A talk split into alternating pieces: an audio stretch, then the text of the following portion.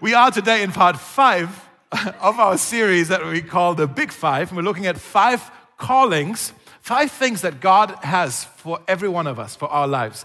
And if you missed the last 4 weeks, you can go online on YouTube or Spotify and catch up. But the last part is today. Let me just review. The first one was you are called to be loved by God.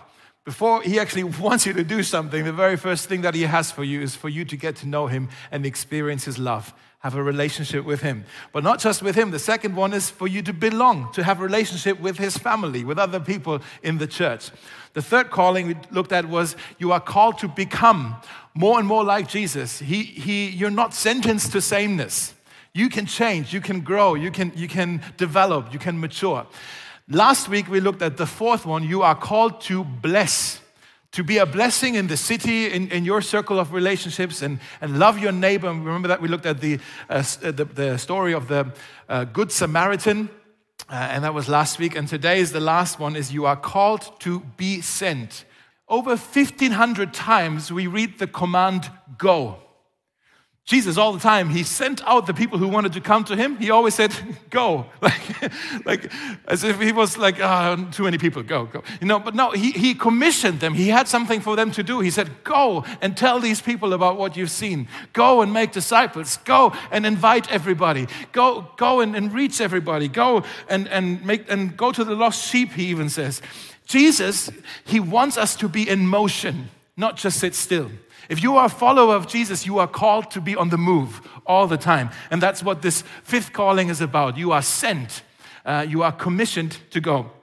Now, on the morning of the resurrection, on the very first Easter, when Jesus came back from the dead, he showed up in a room where all of the disciples were sitting together. He just appeared, it says. And he said to them, it's on here on the screen in John chapter 20, he says to them, peace be with you. Ta-da, I'm back. It's me. And then he also says, as the Father has sent me, I am sending you. Here we get that word, sending, right? He sent us. He commissioned them. As the Father, bless you, as the Father has sent me, I am sending you. Just in the same way, in the same manner, with the same authority, for the same purpose, for the same mission, with the same goal, just as the Father has sent me. Now you carry on what I've started, he's saying to them. And after the resurrection, Jesus was hanging around for another 40 days.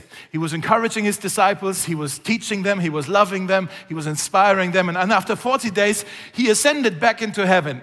And just before he went, he said something profound. He said something to them again in Acts chapter 1, on here on the screen as well.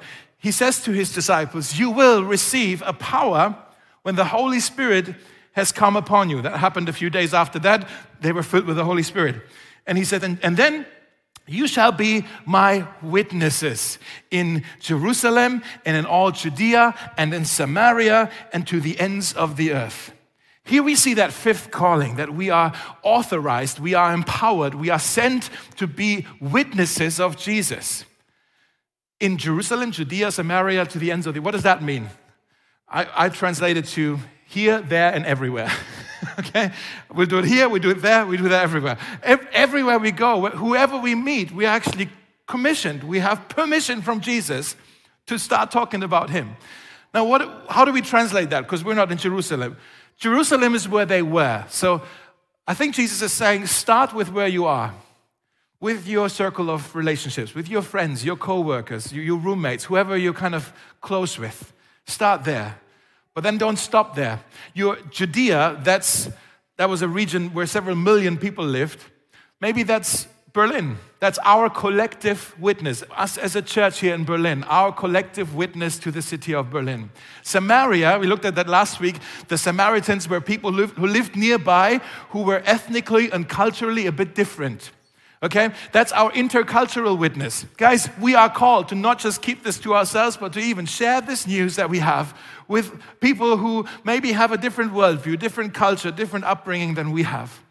And then the ends of the earth, that's our global witness, where thankfully Mosaic, as we saw in the video, we are connected with some other churches around the world, and we can encourage them. We can raise money to bless them. We can see how we can plant even more churches. I hope one day we will also send some teams around to visit each other and encourage each other. Wouldn't that be fun? Anybody wants to go to Krakow or Belfast or, yeah, right? You weren't. Your wife was there. Yes, yeah, that's right. So, that's what we do globally. Now, so that's what Jesus said to them. It's like, hey, I want you to be witnesses. And then when we read the book of Acts, when you study that book, it's basically that book tells the stories, the acts of the apostles, the stories of the apostles, everything that they did and what God did through them as they said yes to this fifth calling to be witnesses. One of those guys in the book that we read about a lot was a guy named the Apostle Paul. You would have heard of him because he wrote most of the New Testament with these letters that were sent to these churches. That were planted, most of them by him. And then one of the letters is the book of Romans, the letter to the church, to the Christians in Rome. And in that letter, you also have that passage on your message notes, on your contact card, if you want to pull it out. If not, you also see it here on the screen. In that letter, in chapter 15, he kind of gives a summary of how he interpreted this fifth calling. And I think this is so helpful to us, in particular, when we talk about how do we do this practically. So let me just read this to you, what Paul has learned about being a witness. In verse 15, it starts with, "By grace, God called me." That's the calling. "He called me to be a minister of Jesus Christ to the Gentile nations." The Gentile is a bit of a biblical word meaning non-Jewish nations. It was the Jews, and then everybody else was a Gentile. So basically, internationally, okay, is what he's saying. "To the nations, I glory in Christ Jesus in my service to God. I will not venture to speak of anything except what Christ has accomplished through me in leading the Gentiles," that's the international other people, "to obey God by what I have said and what I've done and by the power of signs and wonders through the power of the Spirit of God." And then he says, so from Jerusalem all the way round to Illyricum. You don't know where that is. I had to look it up as well. It's Croatia today, okay? So he went from Jerusalem all the way to Croatia when he wrote that letter. And he says, in that entire region, I have fully proclaimed the gospel of Jesus Christ. It has always been my ambition to preach the gospel where Christ was not known, so that I would not be building on someone else's foundation. Rather, as it is written, those who were not told about him will see, and those who have not heard, they will understand. Now, we see here that Paul was very intentional. He was very deliberate. He knew exactly what he was called to do. He was sent to fully proclaim the gospel of Jesus Christ. He knew where he was supposed to go, here, there, and everywhere. For him, that meant, I'm going to start in Jerusalem and go all the way to Croatia. He knew also who he was called to reach. He knew, I have to go to people who have never heard of Jesus. That's who I need to reach. And then he also knew exactly how he was going to go about it. And that's what I want to focus on today. Because most of the Christians that I know, they would say, and I think that's true for most of you in the room, they would say, yeah, I really want to do this. I want to witness among my friends and those who I meet of what Jesus means to me, but I just don't know how. Right? Is that true for anybody here? We want to do this, I just don't know how to do it.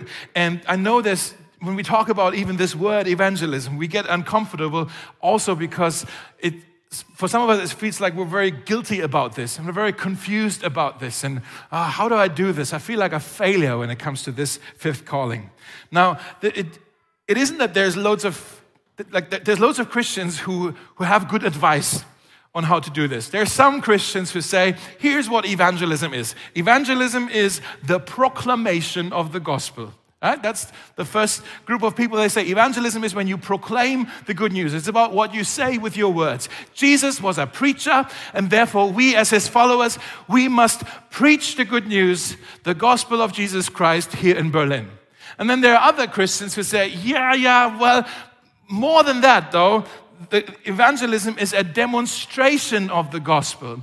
Not so much a proclamation of the gospel, really should be a demonstration of the gospel, meaning it's more about our lifestyle. We have to walk the talk. Right?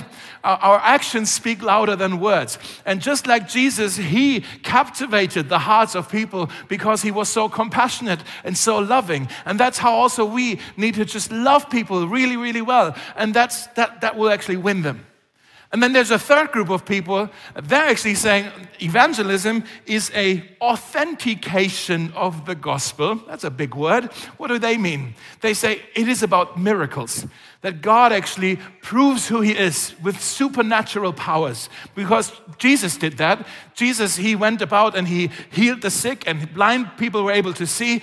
And that's what proved to people that he really is the Son of God. And so we need to pray for God to do more miracles. And that's evangelism. Now, which of these three is right? All of them. All of them are right, okay? We must never separate them. It's this or this or this. They actually all belong together, each of them by themselves, quite powerful. But together they create a synergy that is really, really powerful, that can actually be a force. And I think when we look at Paul, if you go back to verse 18, can we have that on the screen again? It says here, he was talking about that he led people to God by, he says, I did it by what I've said, by what I've done, and also by signs and wonders that the Holy Spirit performed. You see that? He's saying through works, through words, and through wonders. Through works, through words, and through wonders. And that, I believe, was Paul's strategy, if you like that word, or maybe you don't like, but how he went about to be a witness in wherever he went. And I want us to look at this today and study this a little bit together, because I think it's good if we know of this strategy. And as we look at these three topics, I want you to think of people in your life. We all have people in our lives that we just love a whole lot. They are friends, our roommates, our co-workers, family members. And we don't just want them to have a healthy marriage, success in the job, or like financially secure. We don't just want them to be physically fit and healthy. Not just that, more than that as well, we want to see them in heaven. We don't just want them to have a happy, good life. We want them to have eternal life, right? And so as we go through this works, words, wonders strategy, I want you to think of these people. Just have them in the back of their mind so we get real practical with it as well, okay? So the first thing that you can write down about our works is that our works can build a bridge. Our works can build a bridge. In the Bible it says, in Christ we are made new to do good works. Now, before you react, let me just say, don't misunderstand what I'm saying. When I say works, I'm not talking about works righteousness. Maybe you've heard of this word. It's a theological word that basically says, here's what you have to do in order to make God save you. As if salvation is up to your performance of how well you do that. We don't believe this. At Mosaic, we die to this because we believe that we are saved by grace alone, not by our works. There's nothing you can do that will save you. It's the grace of God that will save you. If salvation were a tree, the root of that tree is not your works, what you do. The root of that tree is the work of Jesus Christ, what he has done on the cross when he said it is finished. That's the root of your salvation. It's not what you do, it's what Jesus has done. But there is fruit that grows on that tree, and that is our works. That is our acts of kindness. That's our what we talked about last week, how we bless our neighbor. That's our acts of compassion, our generosity, our love for our neighbor. Does that make sense? So let's not confuse it like, oh, here's what I have to do so God will save me. But here's something that I can do that God may use to save somebody else. Yeah? Okay. In the Bible, we read in the Old Testament, there's a book called the Book of Daniel. Some of you have come across this book already. It's a fascinating story. There is a man named Daniel. When he was a teenager, he became the victim of human trafficking. He was exiled in Babylon as a young teenager. And he ended up working in the palace, serving the very king who had invaded his nation and ruined his people. That's a bit of a conflict, right? In chapter 1, we read that Daniel, most likely, he was made a eunuch. He was castrated. Okay, in chapter 3, Daniel's friends were thrown into a fiery furnace. So you would think Daniel and the king, they didn't like each other, right? In chapter 4, this is now already after 25 years, after Daniel had gone there, he's now around 40 years old, no longer a teenager. We read in chapter 4 that the king, Nebuchadnezzar, actually calls on Daniel because the king was having nightmares. He had bad dreams, and he knew Daniel had the gift to interpret dreams. Let me show you what it says here. So the king told Daniel the dream, and then in verse 19, it says, when Daniel heard about the dream, he was frightened. The king said to him, "Hey, don't be alarmed by the dream and what it means." But Daniel replied, "I wish this dream were about your enemies and its interpretation for your foes." Do you realize this? I'm just struck by this, that Daniel seemed to have developed over the course of 25 years a love for the very king who had ruined his life. He seemed to have built a connection with him. Daniel had spent 25 years actually connecting before he did any correcting. Daniel, before he gave any counsel, he was busy giving care. And that's how over this 25-year period, Daniel just proved himself as a loyal, as a faithful servant, earning the trust of the king, earning a hearing, building respect, earning respect, gaining credibility, building this bridge to the king. Why did he do that? Maybe you want to write this down. You cannot reach anybody from a distance. You cannot reach anybody from a distance. Relationship is key. One of my mentors once said to me, "People don't care how much you know until they know how much you care." That's a proverb, maybe you've heard of this before. People don't care how much you know until they know how much you care. Before somebody says, "Oh, I'm trusting in Jesus," they are asking the question, "Can I trust you? Are you trustworthy? Are you credible? Why would I give you even my ear?" Right? And the best thing that we can do to show people that we are actually for them and not against them, that we have their best interest in mind, just like Daniel had the best interest of the king in mind, the best thing we can do is to do what Daniel did, to faithfully, joyfully, wholeheartedly serve people, genuinely serve people, respectfully serve people. I want you to think right now, I want you to think of three people in your life. They are close to you, but far from God. Somebody come to mind? Maybe even write down the names on your piece of paper. Right? Think of these three people that you know, but they don't know God. I want you to, next week, maybe just pray a prayer for yourself, for these people, and say, "God, would you open a door for me in this week so that I can serve these people, so that I can show kindness to them, so that I can build more of a bridge, a relationship to them. Would you open a door for me to meet a need?" That's the first thing. The second thing, if you want to write this down, is our words can speak faith. Our words we can speak faith as well, but our words can spark faith. The Bible says faith actually comes from hearing the word of Jesus Christ. Guys, if we don't open our mouth at some point, then all of our good words and our good deeds, they point to us and not to Jesus. Right? We can do all kinds of good, but if we never say to people, "I do this, my motivation and my ultimate goal is to serve you because I love Jesus Christ." If we never open our mouth to say this, then who's the hero in the story? Who gets the glory in the story? It's us. God, look how great I am. Look to me, look to me. When we talk about Jesus, we point away from ourselves and point to Jesus. And maybe you're saying, yeah, I like the first one about being kind to other people. That one I get, I can try to do this.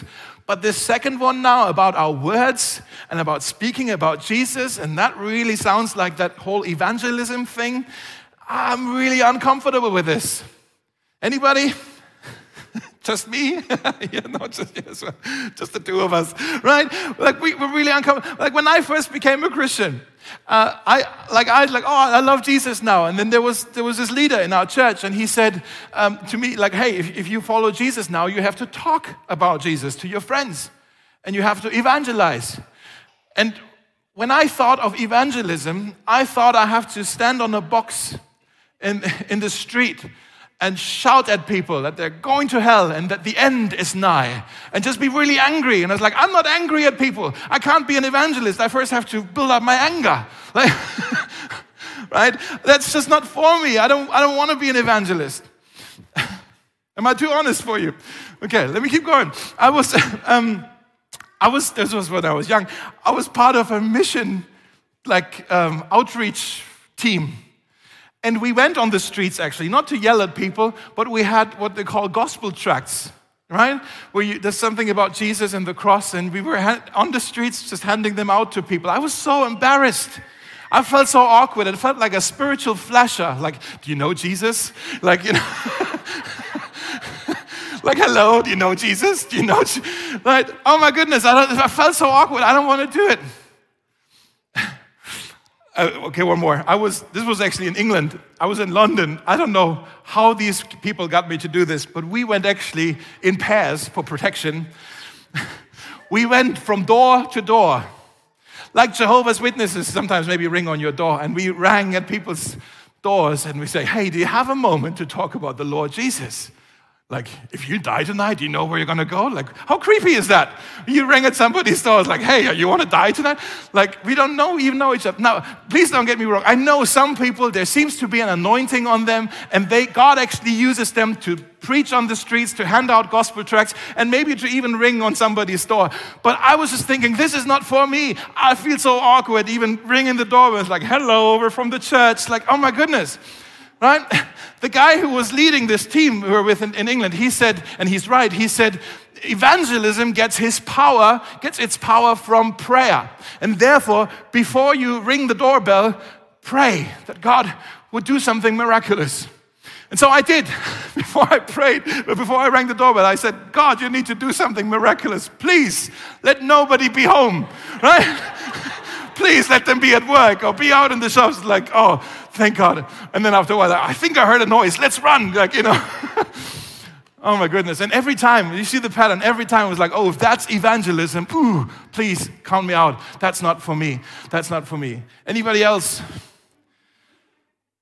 Yeah. Guys, I think a lot of us Christians, we struggle with this because we think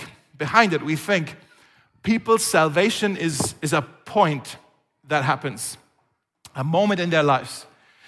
And the reality is, while it's true that there is always a moment when somebody steps across the line, prior to the moment, there is always a process. There is always a process. And let's just bear with me just for the super simple example. Let's just say God is here. Okay, he's standing here, and here's the moment, here's the point where somebody says, oh, God, I love you, please forgive me. Here's the moment of salvation, right? The analogy that the Bible uses, actually, like in the story of the prodigal son, is that we have walked away from God, and we're no longer just a step away. We're actually far from God. And we even talk about this, like, oh yeah, people are far from God. So maybe people are over here. And yet at the same time, we have so much pressure when we talk about evangelism is that we think, in one conversation, I must chase that person all the way from here to over here so they can finally make a decision. And that just never happens. And that's why we're frustrated. That's why people are confused with us. It's like, hey, I just said something about God, and now you want to pray with me. I don't want to pray with you. Like, you know, it's just so confusing, and it becomes a burden and a weight. And think of it this way. Maybe we struggle so much with evangelism because we have, we have confused our place in the courtroom. Because what did Jesus say when he commissioned them? He said, you will receive power and you will be my witnesses. He didn't say to them, you will receive power to be my lawyers. What is the difference? What does a lawyer do? A lawyer's job is to make an airtight case, get all the evidence, and make an airtight case. That's the job of the lawyer. Some of you may have that calling. You're just really smart. You can bring all the arguments. Good for you. Go for gold. Most of us, we don't have that gift. But all of us are called to be witnesses. A witness is different than a lawyer. A witness is one who testifies, who just says, here's what I've seen. Here's what I've heard. Here's what God did in my life. When you testify, you don't have to make an airtight case. You're just saying, here's what Jesus means to me. Here's what Jesus has done for me. You can like it, you can leave it, but that's my story. Right? How do people come to faith? Again, when we say this is where they come to faith, and over here is maybe where they are. Let's say God is over here. People start out over here. I'm just super simplistic. Well, let's just bear with. And they say, "Oh, I don't like God. Christians are so weird." They're right, by the way. We are really weird, but you know, Christians are so weird. Just leave me alone with your religious talk. Christians, every Christian that I've ever come across, maybe on social media or whatever, they've always been weird. So maybe they're standing here. And they're not angry or anything, they're just apathetic. God is just not part of their lives even, something they wonder about in their worldview. And then maybe, at some point, there is somebody, maybe a coworker or a neighbor that he has a conversation with, and maybe there's a person who comes to this church, the coworker, and how was your weekend? Yeah, I was in the park, and then on Sunday morning, I went to Mosaic, and we had a great time in my church. Wait, you go to church? I thought only weird people go to church. But you're not weird. Huh. Right? Then maybe another time, this person is in a crisis. Oh, this is actually a big one. If this person is in a crisis, oh, my mother's really sick, or I'm going through a divorce, and then he has a Christian friend who says, hey, I know you don't believe in this, but do you mind if I pray for you? When I pray tonight, I'm going to pray that God will work in your life. Oh man, I really appreciate it. You're right, I don't believe this, but that means a lot to me that you would think of me in your prayers. That one is huge, guys. That is several steps, okay? Now then, maybe that evening, the person goes on social media and he reads a Christian post, a weird post with the conspiracy theory and Bible verses, and he says, oh, I knew it. And he's back over here. Just stop doing that, guys. I know you know who I'm talking to. Just stop. It's not helping anything. Okay. And then maybe another time, maybe you're out in nature, and or maybe in an art gallery or in a restaurant, or it's just something really enjoyable. And a Christian friend says, man, whenever I get to enjoy things, I'm just so grateful to God. And then that person says, it's actually beautiful. I must admit, that's actually beautiful to live in that way, to have somebody to say thanks to. And you take it. Do you see what I mean? Like it's little sparks that can actually cause a fire. Little words that can actually come together. The Apostle Paul said to the Corinthians, he says, I planted the seed in your hearts, and then Apollos, there was another guy, he came and watered it, but it was God who made things grow. Would you write this down? Evangelism is a team sport. Evangelism is a team sport. It is a group project, something we do together. Not every conversation needs to land with a conversion, but every conversation can spark faith. Every conversation can spark a little fire, something that helps the person take a next step. Just become curious about, hey, if this is what God is like, I want to explore him for myself. And at the end of the day, people need to come and have their own journey with their faith as well. We can't have that experience for them. At some point, they need to meet God. And then it's real, right? So what can you do? Like one of the things that you can help people with is just letting people know that you go to church. I know, I'm just guessing, but I'm thinking you have people in your life, they don't even know that you're here right now. Okay? But just to let people know that you go to church, that's already huge. You don't need to even invite them along right away. Just saying, hey, I can't on Sunday mornings, I'm going to Mosaic. That is huge. You have no idea what that does in people's just thinking and perception of faith. Maybe another time you can say, hey, my faith is meaningful to me. My faith is helpful to me. That's different than, maybe they put you in a box of, yeah, go to church because you want to make your grandmother happy, right? Oh, no, you mean this? You actually believe in this? Like, for example, I had a conversation with somebody just outside of the kids' school, and she was sharing with me, like, oh man, my marriage is crap right now. Like, it's really, I'm really struggling right now. And I said, you know, Jenny and I have been there, and our faith has actually helped us in that. I wish she would have said, really? How did it help you? She didn't, so I just left it with that. But just for her to know, no, man, my faith sustains me. I hold on to this. This is helpful. This is meaningful to me. The other thing you can do is, maybe that's actually where you should start, is to ask questions and listen carefully. Ask questions and listen carefully. The book of Jude says, be merciful with those who doubt. Don't be judgmental and like always yelling at people, telling them what to think. Now ask questions like, hey, what do you think? Actually, one of the greatest questions that I believe you can ask is, oh, you don't like God? Could you tell me, please, about the God you reject?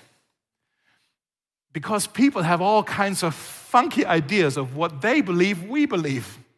And it's just, one time I was talking to a guy, he's like, I can never become a Christian. Like, I like your church. He's been to church, actually. I like your church, but I can never become a Christian because you all believe that the earth is flat. I'm like, what? No, I don't know anybody who believes that. And if you do, there's the door. But no, no, I'm just joking. Just joking. Grace. We'll pray for you later. Laying on of hands, but you know, like he just had this idea, like, oh yeah, I watched this Christian on YouTube, and this is what he said. You guys believe, like, ask this question. Tell me about the God you don't like, because maybe the God you think I believe in, I don't even believe in this kind of God, and then maybe I can tell you about the God that I believe in. Just to work through misconceptions. Another thing you can do is introduce your work friends, your school friends, and introduce them to some of your Christian friends. Most of us, we struggle with this because we have our Christian circles and then our real friends, right? But just like, hey, we're going to the cinema. Like, there's some people from church there, like, you know, and you're going to be there. And like, that's just so helpful to build some relationships that maybe later when you say, hey, do you want to come to church with me? You can say, yeah, so-and-so, remember he was in the cinema with us as well. He's also in the church. And he goes, okay, then I already know two people who go to that church. I might as well come along, okay? Some of the things. And then when you can, share with your words. Share what you've learned about God. Share your story with God. Share what you're passionate about God. All of these things, all of these words, guys, they can spark a fire. They can spark faith. Peter, in his first letter, the Apostle Peter, he writes the following: always be prepared to give an answer to everyone who asks you. By the way, this is the guy who denied Jesus 3 times, right? Who was too scared to give an answer when people asked him, are you part of the 12, of the Jesus tribe? And he says, hey, I've learned my lesson. You better be prepared. Always be prepared to give an answer to everyone who asks you, to give the reason for the hope that you have, but do this with gentleness and with respect. He says, everyone who asks you. Guys, to me, that means we must live our lives in such a way that it raises some questions. And then when people ask questions, we must be prepared to give answers. Don't shout, Jesus is the answer, when people aren't asking any questions. Don't throw Bible bombs at people hoping that some of them will explode, okay? But be prepared to give an answer when people ask you, why are you hopeful? Why are you joyful? Like, you're going through a crisis, how are you holding on? And actually, my faith sustains me. And then give an answer. But he also says, do it. When you give an answer, do it with gentleness. Not with judgmentalism, but gently and with respect for people. Again, I want you to think of 3 people in your life, the 3 people you thought of earlier, who are close to you but far from God. I just want to ask you very practically, what would it take for you to invite one of them to the church picnic, to the breakfast in the park in a couple of weeks? For you to just say, hey, I have some friends, they are part of this church at Mosaic, they're really meaningful to me, and you are meaningful to me, I'd like you guys to meet. Won't you come along to the breakfast? You don't even have to bring anything. I'll buy coffee for the 2 of us, right? And just invite them. And if they say no or they're busy, then okay, but like, just invite them. That would be so great. Wouldn't it be amazing when we have our breakfast and everybody brings a friend along? That would be cool. It's like, ooh, there's so many of you. Like, Christian? Not Christian. Christian? Not, no. Let's not do that, right? That would be, oh my goodness. The third thing we can do, is actually nothing we can do. It's something God does, and that is His wonders, His miracles. What do? They can open hearts. His wonders can open hearts. And we need to get this, guys, all throughout the history of the church, all throughout Christian history, all the way from the beginning in the book of Acts up until today. God always validated the truth of the gospel through signs and through wonders, what we call miracles. He still does that today. That has never stopped. One of the stories where we can read about this in the Bible, where Jesus did this himself, is in Mark chapter 2. Jesus goes to a paralyzed man, and he says to the man, "Your sins are forgiven." And the religious people, the Pharisees who heard this, they were outraged. And they were saying about Jesus, "Who does he think he is? That's blasphemy. Only God can forgive sins. Who is this Jesus? He's a fake Messiah, right? That's fake news. Who does he think he is that he can just forgive somebody?" And they were outraged. Jesus heard them, and he turned to them, and here's what he said to them. "I want you to know, I'm going to prove to you that the Son of Man," that's the title he gave to himself, that I, Jesus, "I have the authority on earth to forgive sins." So he said to the man, "I'll tell you, get up, take your mat, and go home." He was paralyzed, and he healed him. And he got up and took his mat and walked out in full view of them all. A miracle. That amazed everyone, and they praised God, saying, "We've never seen anything like this." Guys, the miracle validated the message. The miracle validated the message. And I'm here. If we fast forward to the end of the Gospels, we can read about the greatest miracle that ever happened. The crucified, lifeless, dead body of Jesus, cold in a tomb, just lying still, and suddenly this happened. Boom, boom. And Jesus went, and he came back to life. The greatest miracle that ever happened is that Jesus, who was dead, the Son of Man, came back to life. How can we know, guys, that everything that Jesus said about himself is true? That he is actually the way to the Father, that he is the way, the truth, and the life? How can we know that this is true? It's because when Jesus walked out of that tomb, resurrected, in that moment, God validated everything that Jesus has said about himself by raising him from the dead. The miracle validated his message. You see what I'm saying? If we forward a little bit more, we see the early church in Acts chapter 4, the early Christians. In Acts chapter 4, we know that they were persecuted for their faith. People didn't like them. People didn't like their message. And they were persecuted. And then they had this little hidden prayer meeting, hidden away in some room. And when they were praying, if I were part of that prayer meeting, here's what I would have prayed. "Lord, they're coming after us. Please protect us. Please save us. Please show us where we can hide. Please look after our wives and children. Please let them focus on other problems. The pressure is getting too much."